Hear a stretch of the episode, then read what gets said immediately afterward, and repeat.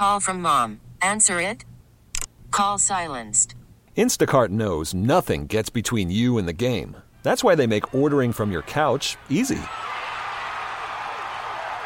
Stock up today and get all your groceries for the week delivered in as fast as 30 minutes without missing a minute of the game. You have 47 new voicemails. Download the app to get free delivery on your first three orders while supplies last. Minimum $10 per order. Additional terms apply. Hiring for your small business? If you're not looking for professionals on LinkedIn, you're looking in the wrong place. That's like looking for your car keys in a fish tank.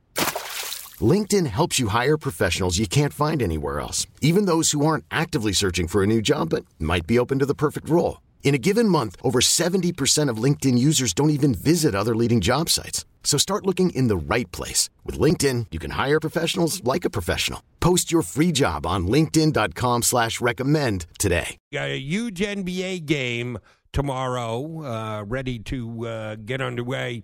Oh, about 14, 15 hours from now between the Lakers and the Clippers. Um, big matchup in L.A.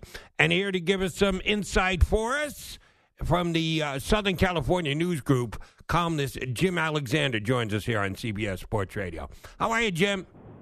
I'm good. How are you? Good. Um, this is the third time the Clippers and the Lakers have matched up so far. Clip- Clippers won the first two. One was Yeah. like a decade ago, opening night of this season, that way, yeah. doesn't it? And uh, the other one was a very good showdown on Christmas Eve, uh, Christmas Day, uh, NBA's uh, big regular season in season day. Um, eh, what will make you believe who is the team to beat when we start to head toward the playoffs? Head to head action by the two, the regular season standings, or something else altogether? Oh, it's hard to tell. I mean, the the, the Clippers have won the first two, obviously, uh, and the interesting thing, uh, stat the other night, they are ten and zero when they have their full lineup. When they when when nobody's injured and everybody's available and Kawhi's playing, there's no load management or anything, and they will have they've had their full lineup in each of the first two games against the Lakers and they'll have their full lineup tomorrow. That said, seeing what the Lakers did last night against Milwaukee, who is right now the best in the league until proven otherwise, you know, I suspect this game tomorrow may be a whole lot closer than than either of the first two.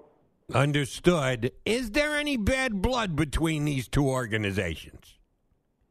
Well, I know one household in which there's definitely not the Morris twins. I don't, I don't know if they're bucking together yet, but I, they they talked about it, and Doc Rivers said, "Well, I don't have a problem with that, just as long as Marcus brings back their game plan."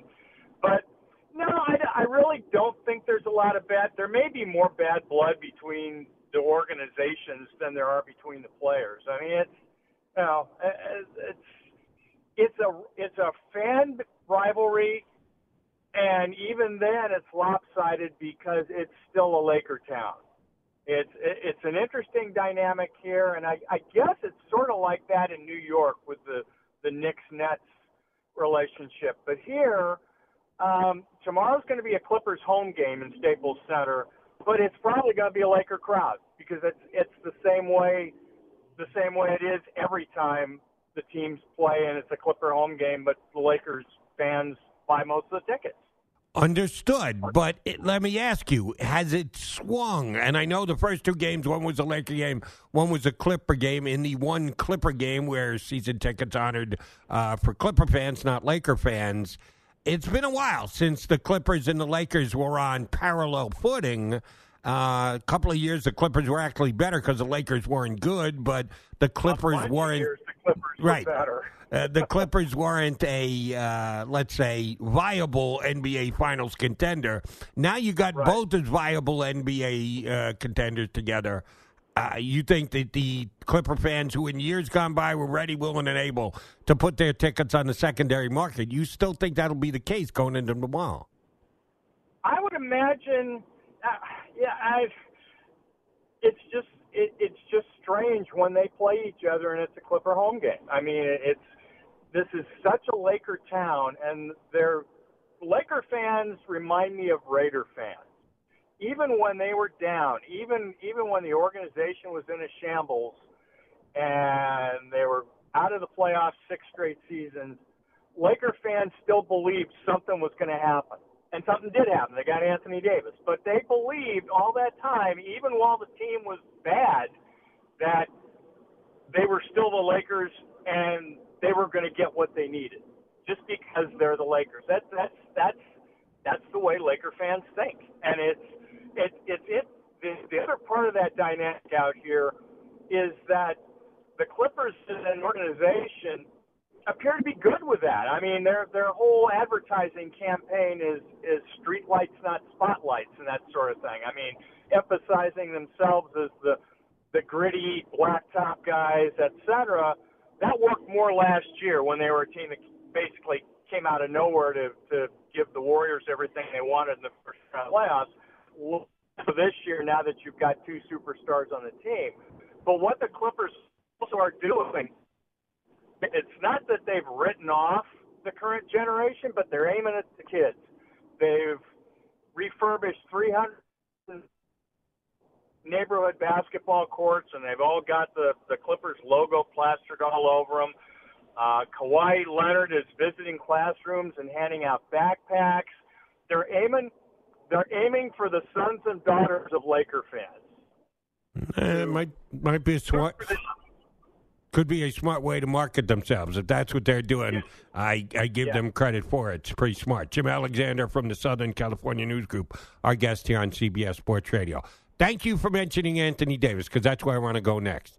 I took a call mm-hmm. earlier in the show about tomorrow's game and the Clippers and Lakers in a potential Western Conference final, which will be more important than this one game, but we got to get there first.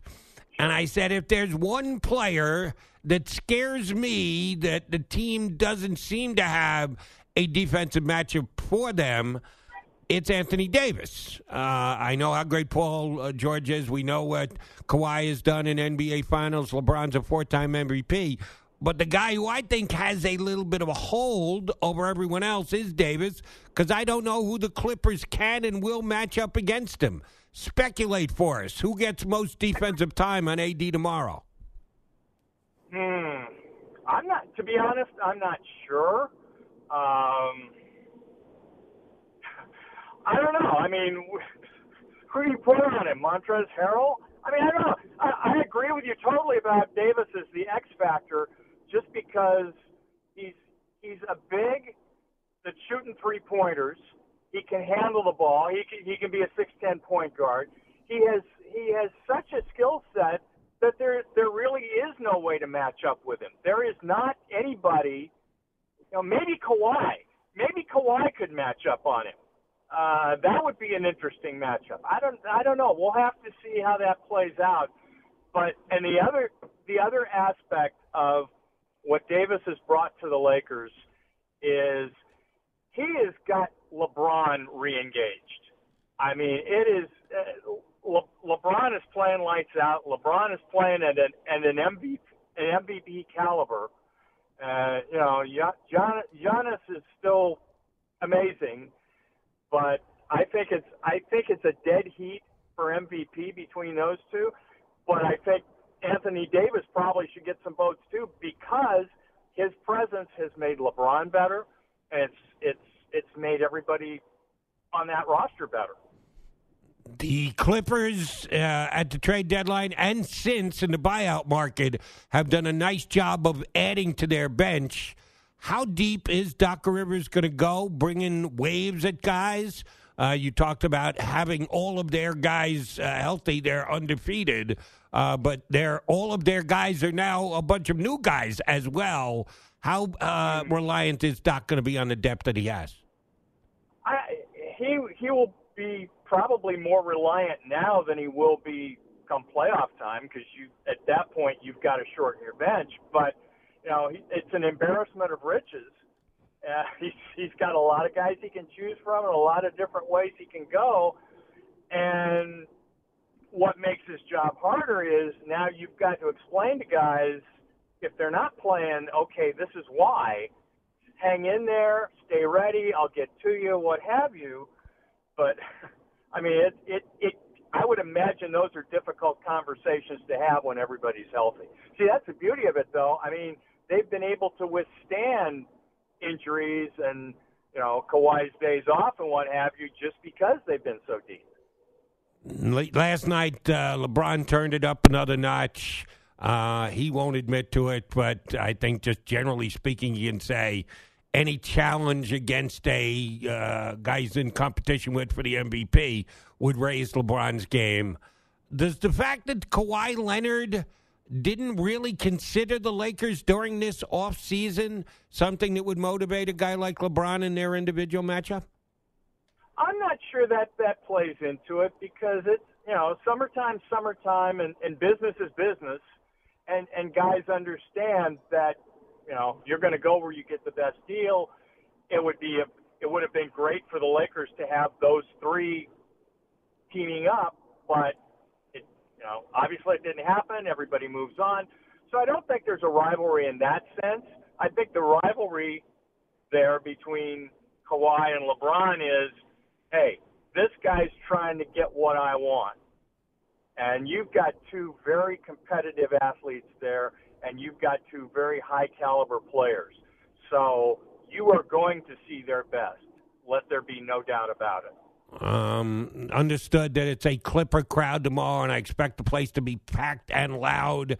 But you tell me there's going to be a bunch of Laker fans involved. Know that LeBron was asked this last night what he thinks about potentially playing in front of an empty arena because there is uh, worry about the coronavirus, and I applaud all the leagues that are at least looking into how it may be handled going forward. You, you want to put contingency plans in place. How big? I'm doing a national show here today. I live on the East Coast, uh, so I'm just reading and hearing reports from other places. You're actually out there how big a scare is it out there? Is this something that is just uh, lip service, or uh, are the fans actually thinking, wow, I might not be able to go to Laker Clipper games? I, I don't know if it's reached that point yet. It's not as much of a critical mass here yet as it is, say, up in Seattle or even in the Bay Area.